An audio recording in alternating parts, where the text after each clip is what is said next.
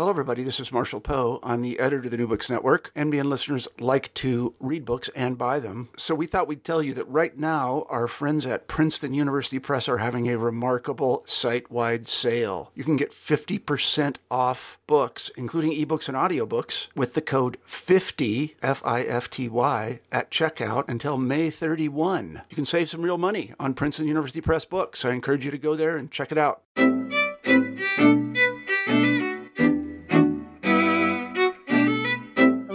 And welcome back to New Books in Jewish Studies. I'm Robin Buller, your host. Today we will be talking about a new edited volume, World War I and the Jews Conflict and Transformation in Europe, the Middle East, and America, a fantastic new collection of important essays from top scholars that cover an array of understudied topics related to the Jews and the First World War. Here with me today to talk about the book are its editors, Professor Marsha Rozenblit, the Harvey M. Meyerhoff Professor of Modern Jewish History at the University of Maryland, and Professor Jonathan Karp, who is Associate Professor of Judaic Studies and History at Binghamton University at the State University of New York. Thank you both so much for being with us today. Thank you. It's nice to be here. It's a pleasure to have you. I know we've we've tried to do this a few times, and um, now we'll finally be able to have our interview. Very excited. Uh, before we discuss the book, I wonder if you could each tell the listeners a little bit about about yourselves. Well, um, I, I'll take the prerogative of going first. Um, I teach, as you said, at the, I teach Jewish history at the University of Maryland. I have been here for 40 years, so uh, I feel like an old timer in many ways. But in any case, I'm a specialist on the Jews of uh, Central Europe, in particular the Habsburg monarchy, Austria Hungary, in the late 19th and early 20th century, as well as its successor states in the 1920s and 30s. So places like Austria and Czechoslovakia and so forth. I've written about the Jews of, of Vienna in the late 19th century. I've written about, I've written a book on the Jews of Habsburg Austria during World War One. Um, and um, and I've written a lot of articles on various aspects of Jewish life, uh, including things like Jewish marriage and courtship patterns in 1920s Vienna, or uh, Jewish schools in uh, Moravia, and so forth. Uh, so I'm I'm a specialist on the Jews of Central Europe, and and World War One is one of my special interests. And I am a, historian um, with a, a, fairly wide range or eclectic range of interests. Um, probably the unifying feature is an interest in Jewish economic life in the early modern and modern periods uh, in Europe and uh, in 20th century US. Uh, I've uh, written a book about uh, perceptions and debates around Jews' emancipation in Europe from 1648 uh, to 1848. Um, and how their economic roles uh, featured in those debates. Um, and I'm working on a study of Black Jewish economic and cultural relations in the modern U.S. I've edited a number of uh, volumes or co-edited volumes, uh, uh, not including um, World War One and the Jews, or in addition to World War One and the Jews, uh, a volume on uh, philo-Semitism in history. Philo-Semitism being, if not the opposite, then a kind of uh, alternative or counterpart to anti Semitism, mm. uh, an edited a volume on Jews and the arts in the modern period, uh, and the Cambridge history of Judaism in the early modern period. I also, and relevant to I think this uh, this project, was for three years from 2010 to 2013 the executive director of the American Jewish Historical Society, which is part of the Center for Jewish History in New York City. Um, and uh, that features uh, largely in our or centrally in this project.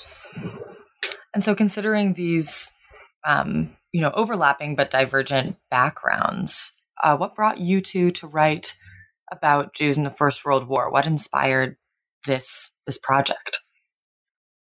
Jonathan, why don't you start, and I'll okay. jump in at some point. I was going to say, uh, Marsha has long been writing about uh, Jews in World War One. Um, for me, it was uh, an interest um, that uh, was sparked by a colleague of mine at Binghamton, uh, Allan Arkush, uh, who is the co-editor of the Jewish Review of Books, uh, who uh, thought expressed to me uh, the notion that a panoramic history of Jews in World War One has never been done, and it would be a great project. And that stuck in my mind when I went to New York City and was at the Center for Jewish History.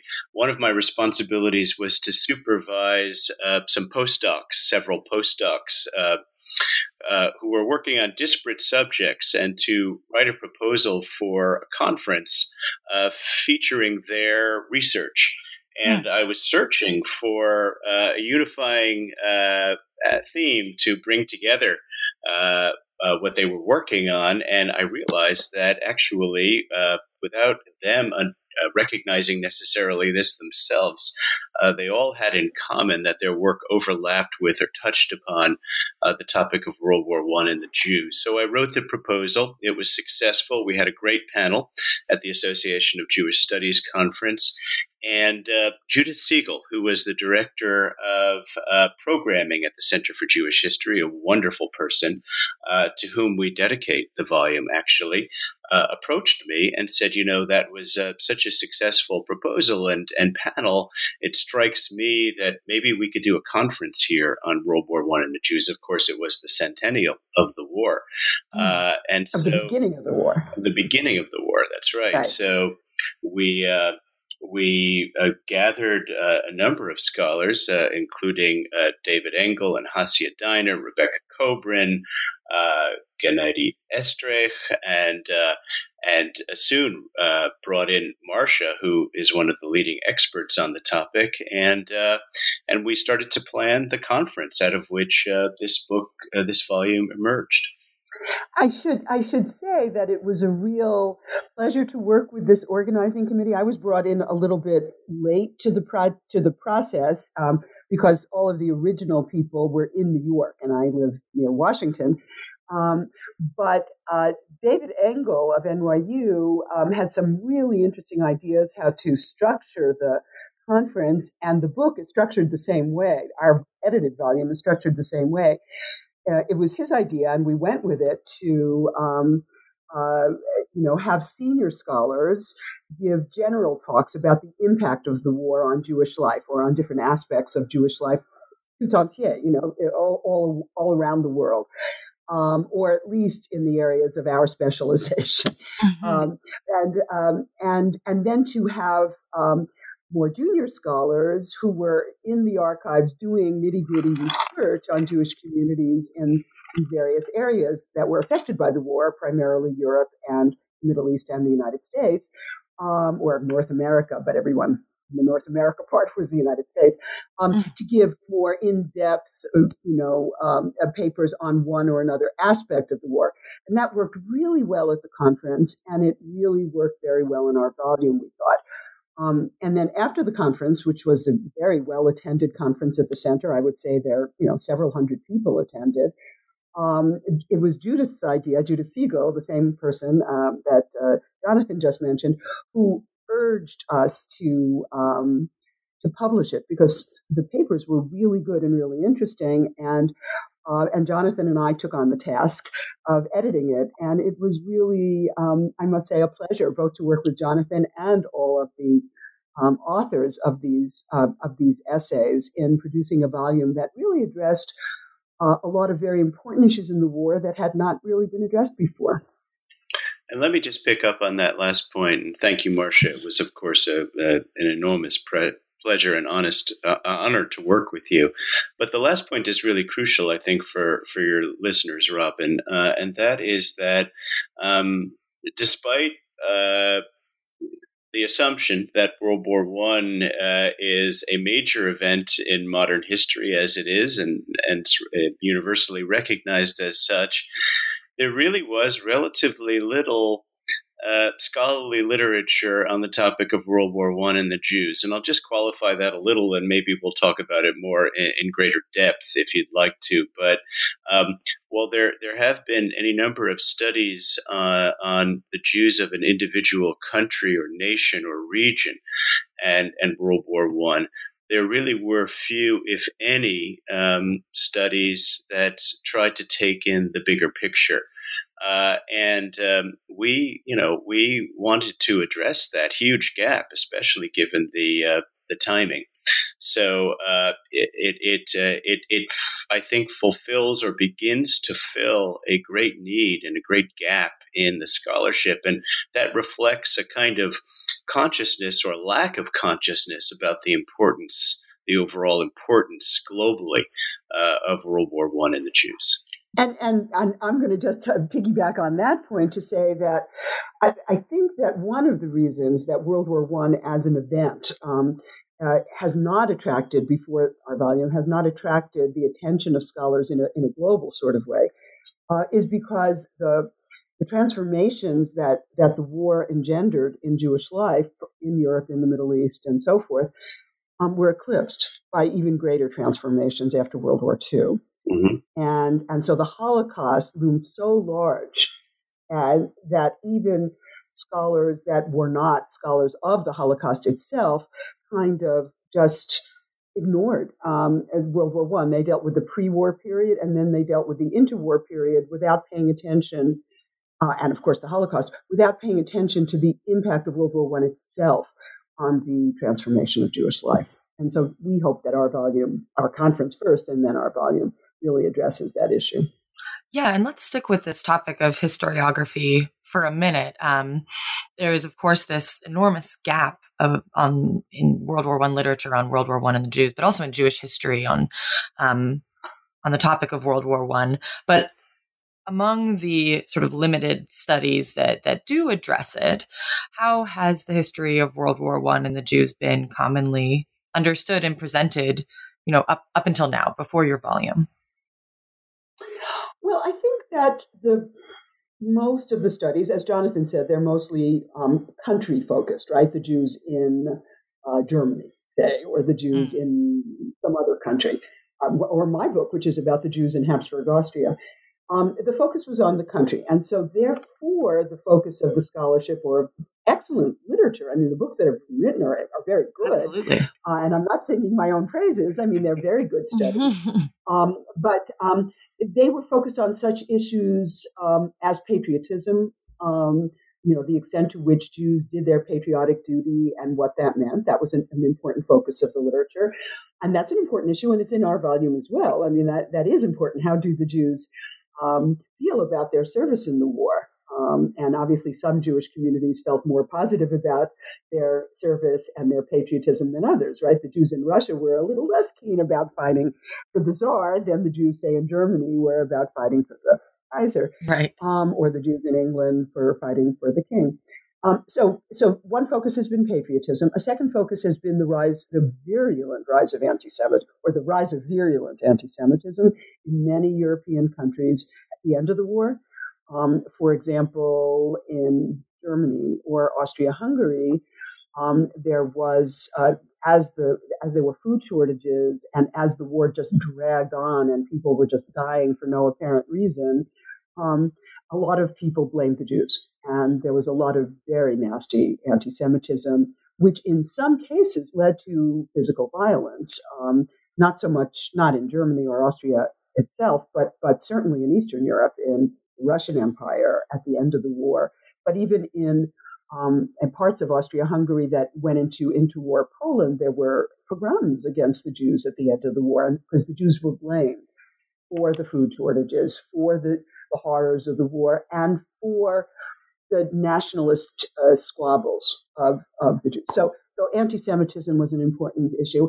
And I guess the third issue was the place of the Jews in the nationalist um, debates. That is, there, World War One, as you know, unleashed um, the desire of, of many peoples of uh, East Central Europe and Eastern Europe for their own countries. Right? Mm-hmm. Pol- the Poles wanted an independent Poland. The Czechs wanted an independent well, ultimately Czechoslovakia, but originally Czechia, you know. Mm.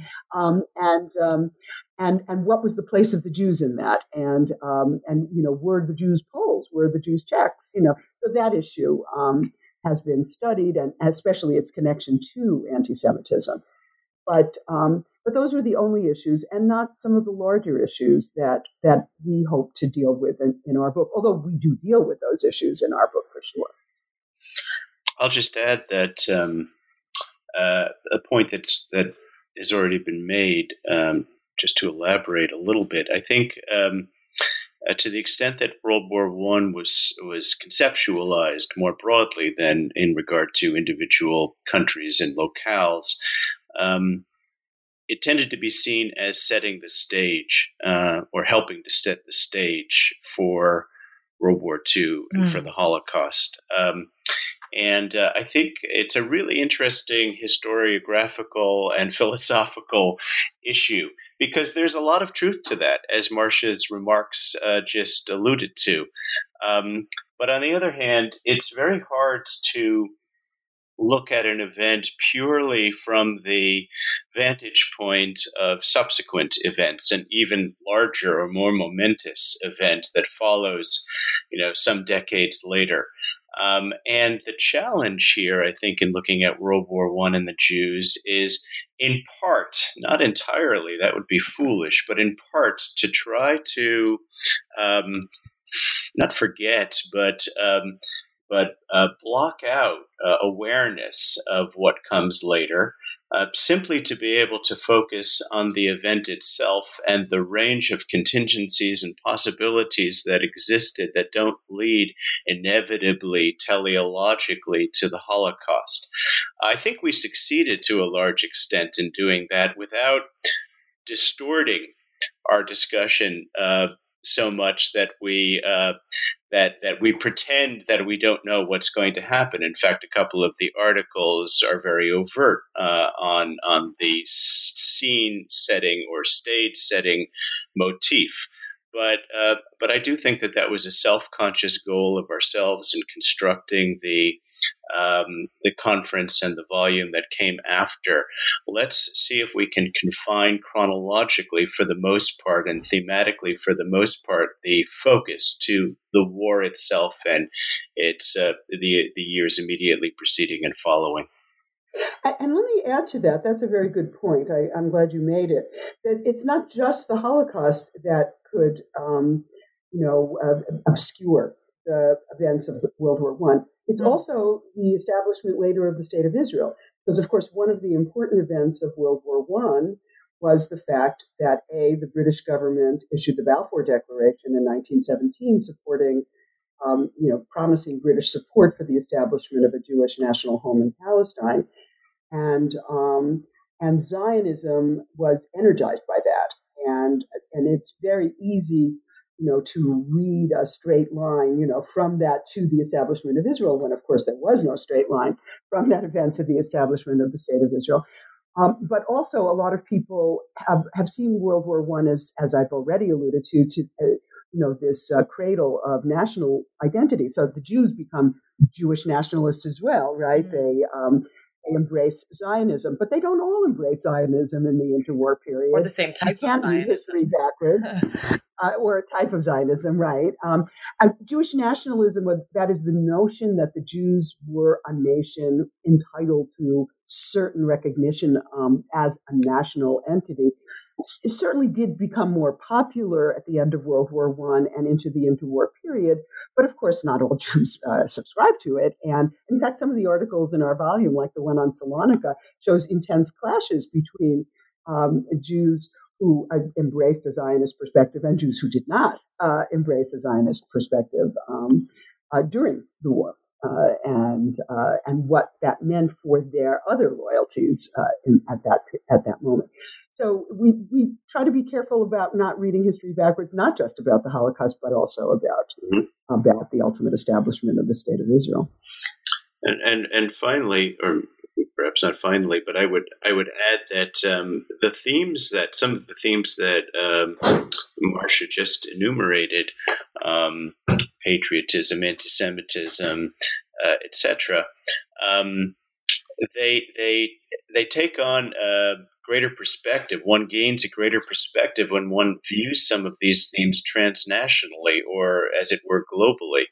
Um, so uh, while these themes are, are very much present and prominent in local or national histories of Jews in World War One, when we have a comparative uh, perspective, we we can really we can really see them uh, in a very pronounced and nuanced way. I think that's one of the great advantages that the volume affords. That's actually a nice segue into, um, I think, discussing a couple of these motifs, these themes that you, I think, very effectively organize the book um, sort of loosely around. One of them is Jewish inclusion versus exclusion, which we've touched on a bit, and I think we could maybe discuss a bit further. I wonder if you could explain to us, perhaps with a few examples, how that theme fits into the essays that are in this collection um, and how it informs our understanding of the Jewish experience of the First World War. Ooh, that's a big question, uh, uh, but it's, uh, but it's a good one. It's a very important one.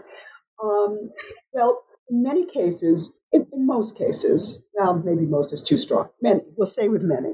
In many cases, Jews, um, at least at first, at the beginning of the war, um, felt included in the body politic, um, included in the nation at arms. Right? It was a patriotic war, and the Jews were going to do their share. You know, their share. They were going to fight shoulder, but uh, uh, shoulder to shoulder mm-hmm. with their uh, comrades, and, and anti Semitism would decline, they, they assumed, because obviously everyone would see how loyal and patriotic the Jews were, and they were dying for their fatherland, they were giving their money to support the war effort and their sons to support the war effort.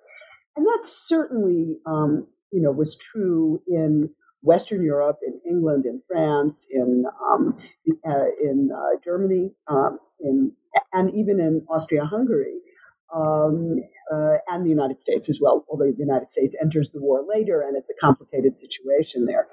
Um, but of course, that begins to unravel, you know, as um, the war proceeds, um, especially in uh, the Central Powers, uh, in Germany and Austria Hungary, but even uh, in um, France or England.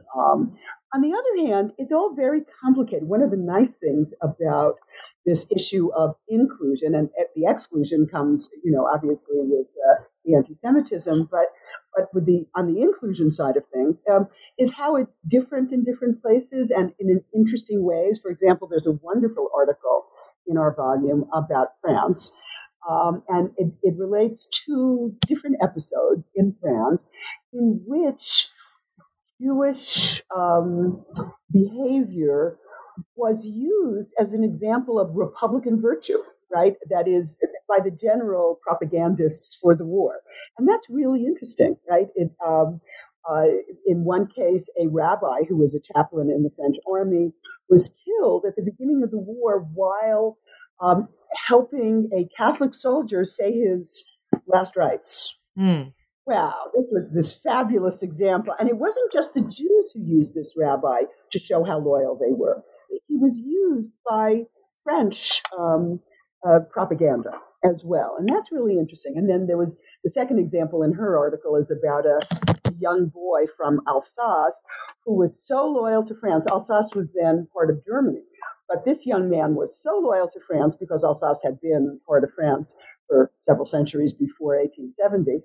He was so loyal to France that he deserted the German army and went to fight for France, but he was found by the Germans and executed for desertion. Well, the French use this as a wonderful example of the loyalty of people to France. They, they didn't use it as a, an example of Jewish loyalty, but of just loyalty of the Alsatians to France. Anyway, so that, that's a wonderful set of examples of Jewish inclusion.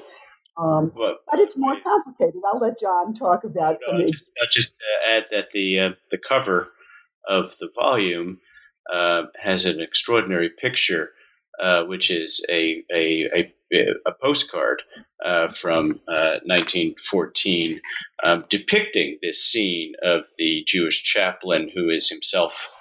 Um, about to, or on the verge of death, but he is administering the last rites and holding a crucifix. This is mm. a rabbi holding a crucifix before a dying Catholic soldier, and there's a, a, a bright, almost divine uh, sunlight uh, that is illuminating the scene, and and it's it's very very dramatic. Uh, uh so I, I think that uh, Yes, go ahead, Rob. Uh, I was going to say that's a wonderful example of of, of, of the inclusion of the Jews, um, but it was always more complicated. There was always complications um, about Jewish inclusion. Um, not just because of the rise of anti-Semitism, but um, you know, certainly in Russia, you know, the Jews were ambivalent about about their participation um, in the war effort, and in um, even in the United States before America entered the war, um, a lot of Jews were ambivalent because Russia was the great enemy, and why should they fight on the same? If America were to go to war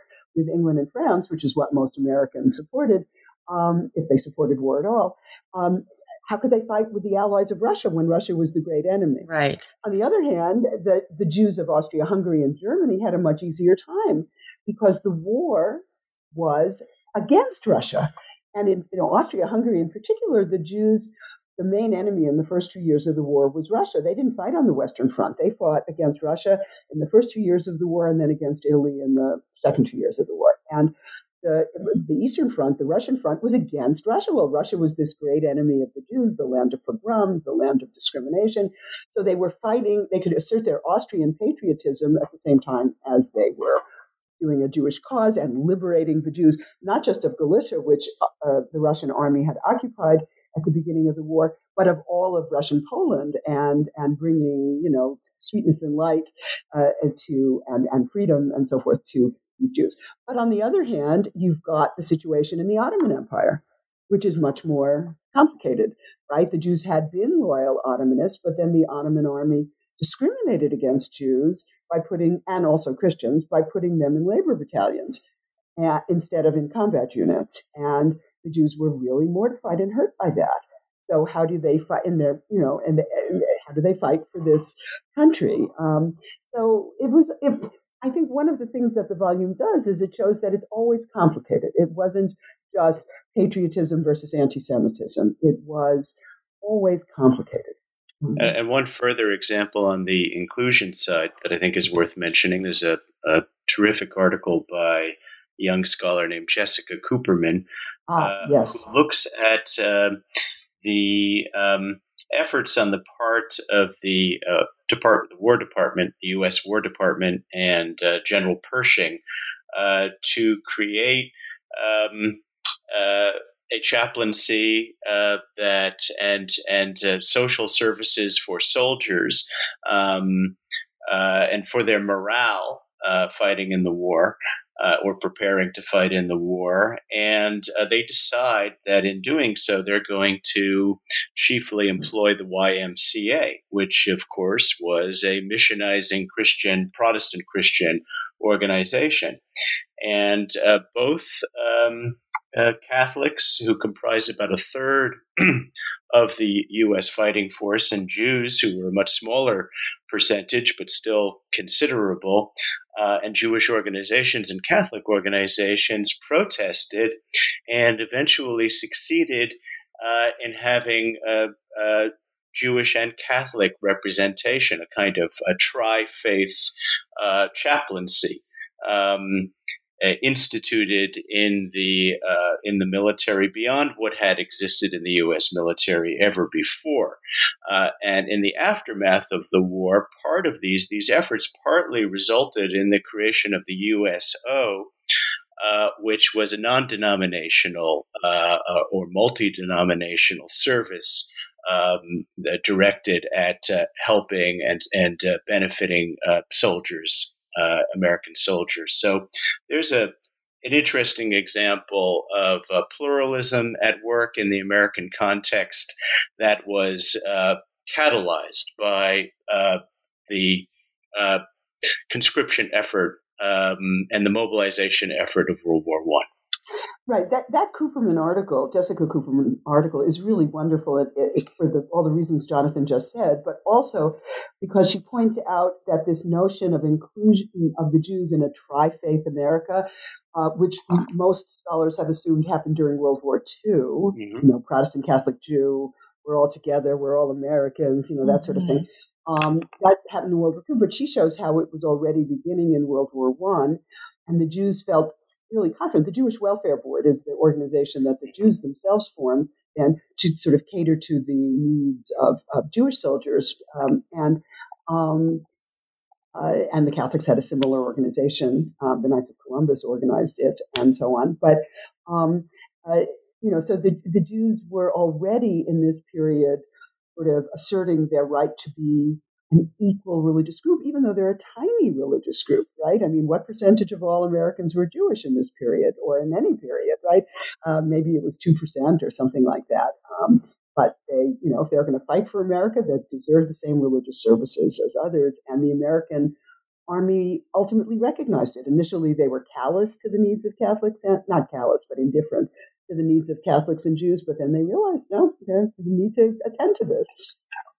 Wonderful and, article. And that connects um, to another major theme that I think is present throughout the volume, which is um, sort of Jewish institutional life and the ways in which um, the creation of a number of organizations, both American but also sort of global and transnational, um, fought for different elements of, of Jewish rights. I wonder if you could expand on how how these developments fit into the volume and also into the history of World War One and the Jews.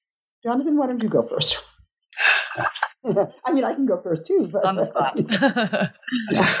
well, uh, I'll just say briefly that the the war um, called or mobilized Jews in different countries to respond institutionally and organizationally. Um, first of all, uh, organizations were established um, that were, in essence, patriotic organizations to uh, um, organize or facilitate or inspire uh, patriotism and participation uh, of, uh, of Jews in a given country. Uh, and uh, this fits in with what we were really just talking about. The war was an opportunity to demonstrate uh, that Jews were loyal and willing to fight. Um, I'm just going to spend a moment uh, talking about that in a broader context. Going back to the 18th century, that had always been a central question as to whether Jews could be citizens. Um, those who were hostile to Jewish integration into European societies, as the idea of citizenship was starting to emerge, uh, insisted that Jews were physically and morally and religiously uh, ill equipped to uh, be soldiers and to make the kinds of sacrifices that were necessary uh, for uh, membership.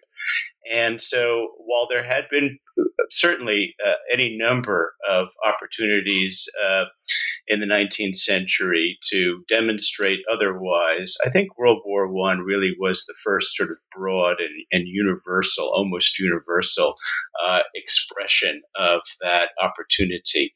And uh, Jews, uh, although there certainly were pacifists and opponents and uh, and those who didn't want to fight. Um, uh, among Jews, like uh, among every other group, um, institutionally and in terms of representation, it was important to show this uh, this devotion of loyalty. So there were Jewish organizations that uh, emerged um, for that purpose. And there were also Jewish organizations uh, that emerged for the purpose of um, uh, uh, asserting patriotism while also helping uh, Jews suffering from the conflict elsewhere in the world.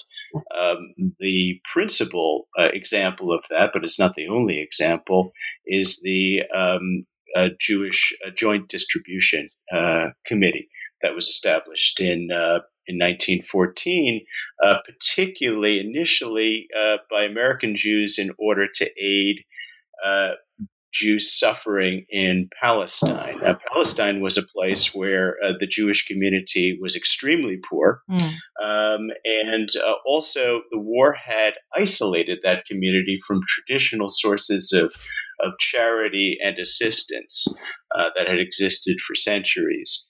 Uh, and so, the joint, as it came to be known, uh, sought to break through that isolation. And uh, although there were many frustrations involved, uh, it did succeed to a high degree in doing so. Um, uh, and and there are there are other examples of that type, of course. Um, in the American context, um, one might even say that World War One uh, afforded American Jewry uh, the opportunity to really assert itself globally. That partly had to do with America's uh, neutrality until 1917, so that it had the opportunity to, um, Jews and American Jews had the opportunity to insert themselves elsewhere without appearing as a combatant. Um, uh, but uh, but it was also a, a, kind of assertion of the way that the American Jewish community had had matured uh, and was ready to assert a kind of uh, institutional and philanthropic leadership that uh, hadn't really done so before. So um, I, I, guess that's the, that's a beginning to answer a complicated question. Right, and let me add to that that um, the, the suffering of Jews was extreme. Um, it was Palestine was an especially egregious case of it. there was starvation. Mm because of a locust epidemic in 1915. One of the articles in our volume deals with the uh, plight of women in the Palestinian in, in Palestine, Jewish women, um, mostly Sephardi Jewish women in Palestine in uh, during World War One, and and and how they how they coped with their terrible situation. But it wasn't just Palestine; it was also Eastern Europe. A lot of Jews suffered horrifically during World War One. Um, for example, the Russian um, army actually deported lots of Russian Jews uh, to the Russian East. Um, just because they were afraid they were spies for Germany and Austria, and they want because they spoke Yiddish and you know whatever I don't know, um, and they and and so there was a great need to help those suffering. I mean, we were talking about huge numbers, not all Jews, but huge numbers were deported east. Um, also, there was the problem of refugee flight, that is, people in Galicia, which was um, well, it was traditionally part of Poland, but it was part of Austria. It was part of the Austrian Empire from the end of the 18th century, and um, but the Russian army occupied it in World War One. The Jews were panic stricken that the Russians would do terrible things to them, and so about 400,000 Jews from Galicia, and there were about 900,000 Jews. So almost half of the Jews of Galicia fled, and they went to Vienna, they went to Bohemian Moravia, they went to Hungary, they went all sorts of places, and Jews had to mobilize to help these people. Um, the state helped them. The Russian state did not help them, but Austria did. I mean, it had, uh, you know, it gave money to its refugees and, and so forth. It built refugee camps, it gave money, but it was fighting a war. It didn't have the resources to fully uh, help them. And it wasn't just Jewish refugees, there were also non Jewish refugees.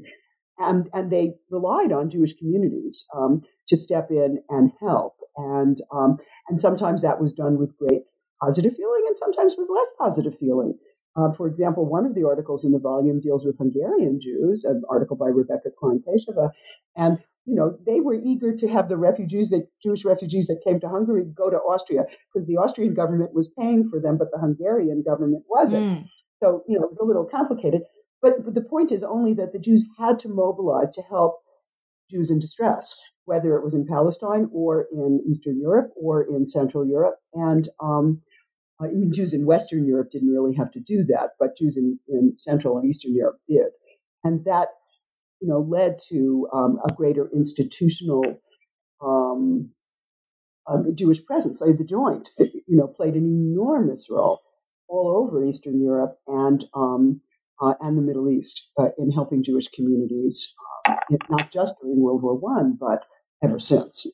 Um, and Jews actually took it upon themselves to not only help Jews financially with charitable efforts, but also to lobby governments to do something on behalf of Jews. And so after World War One, at the Versailles Peace Conference, there were all sorts of Jewish organizations that tried to lobby with the um, powers, the, the, you know America and uh, England and France, to uh, to uh, work for Jewish rights in Poland and it, all over Eastern Europe and in Palestine, right? So the you know they were and and they were not fully successful, but they were partially successful.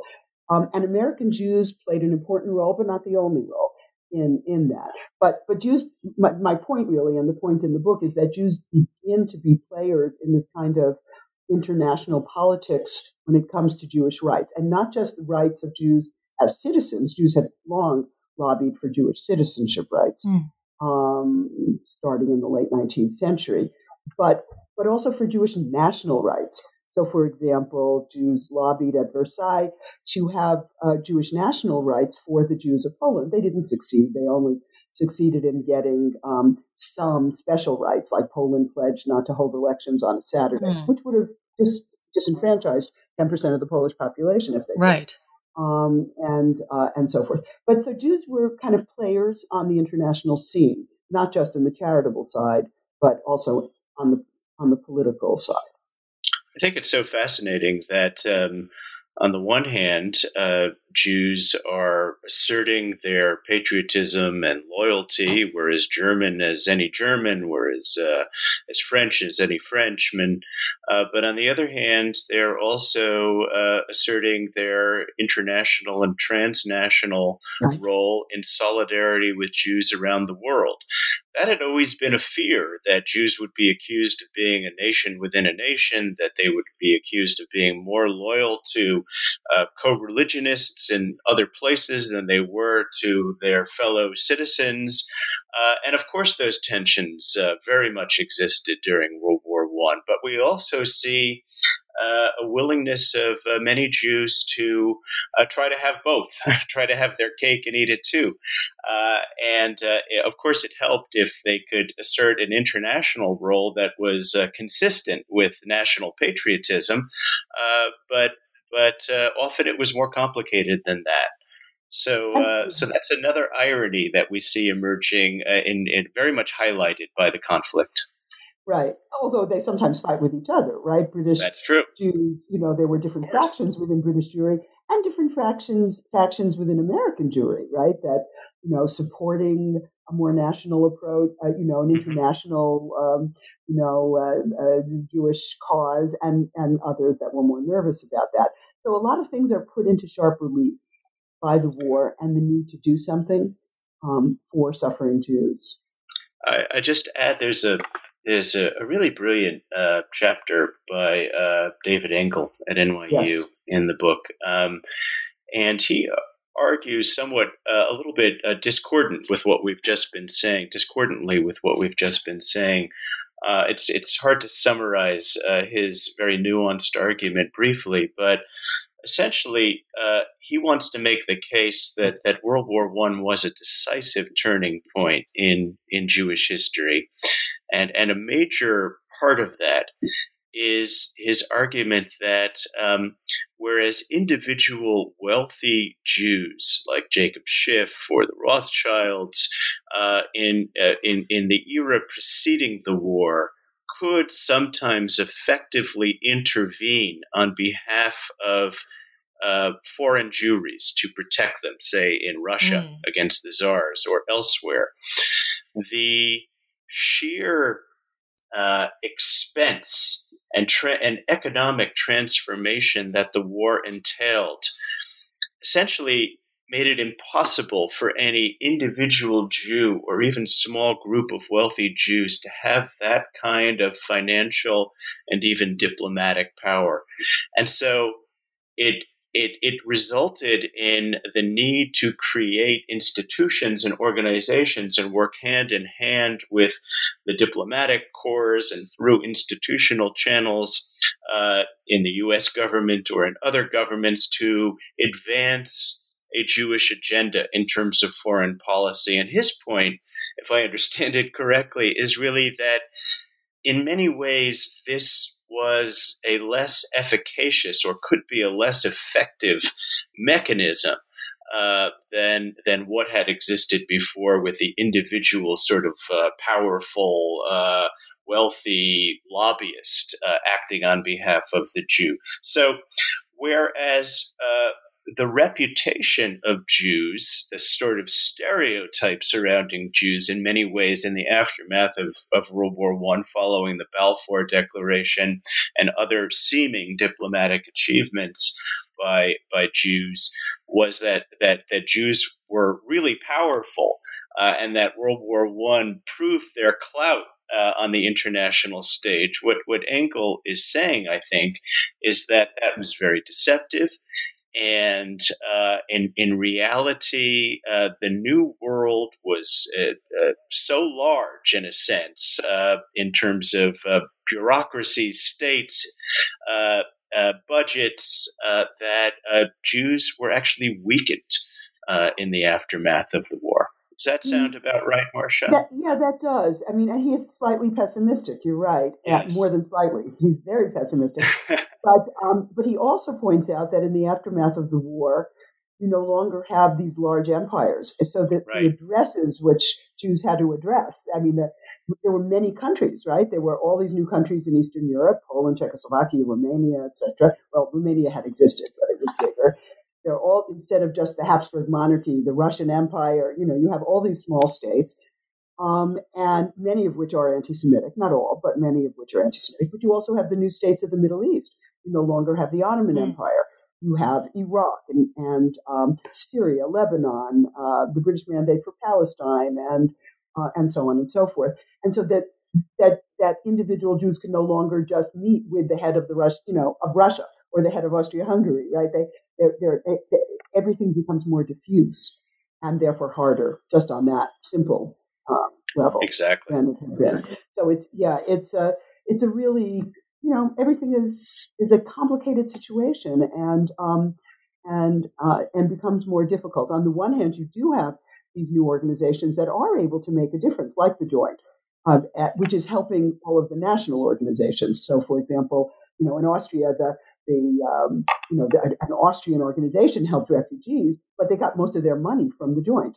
So the Jewish world is really very interconnected, and the Joint is really funding a lot of effort, and it continued to do so. It still does so, but it you know it continued to do so um, uh, in the aftermath of the war and into World War II. Well, and I think what the book does such an incredible um, job demonstrating is the plurality of Jewish experiences during and after the war, but at the same time, as you both have mentioned, um, the sort of new forms of interconnectedness that are emerging, these new transnational ties um, that really you know change or i guess are factors that shape the jewish experience throughout the 20th century to today Right. And they're doing it more publicly too. I mean, I'm just, mm-hmm. as you were saying that, I was thinking, you know, at the, at the whatever uh, Congress of whatever city that um, uh, uh, that worked on the uh, creation of Romania and Serbia and Bulgaria in 1878, um, German Jews and French Jews and British Jews uh, lobbied for Jewish rights in those new countries, uh, but they did so behind the scenes. Mm right? And they did so through these personal ties of wealthy Jews and so forth to heads of state.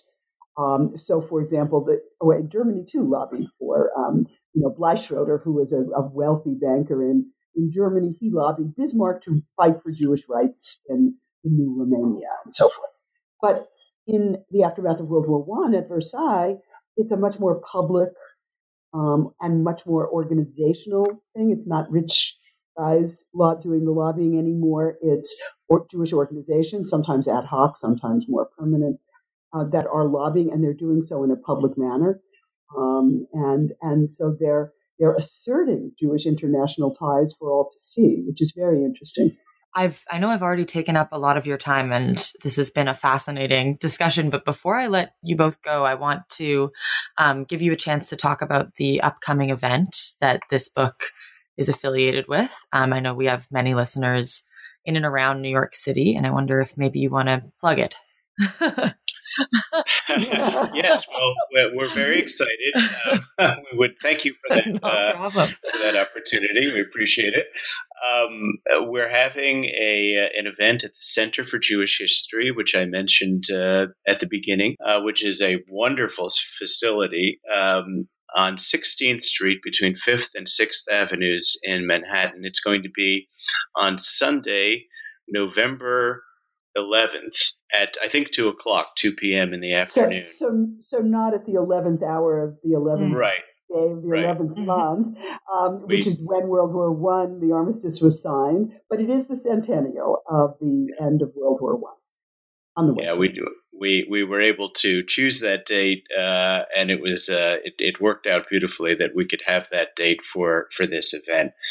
And uh, we'll be discussing the book. We'll have uh, a panel of uh, scholars uh, discussing the book and entertaining questions from the audience. We're going to have a, um, a, reception that will be sponsored by Berghahn uh, Books, which uh, published the volume. And I'm also very pleased to announce uh, for the first time on national radio or podcast that that Berghahn I think is so pleased with the volume, which has uh, been out for a year now, that they're uh, going to issue a paperback edition, and I think it might be available for for for sale at that event. I would I would expect so. So we invite everybody uh, who's in the vicinity to come, and we'd love to meet you and uh, and discuss uh, this volume with you and all of the issues that it raises, as we've begun to do today. Yeah, I'm sure. I'm sure we'll have many that listeners that will that will be able to to come by. I think it sounds like a very exciting and thought provoking event. I wish I could come myself.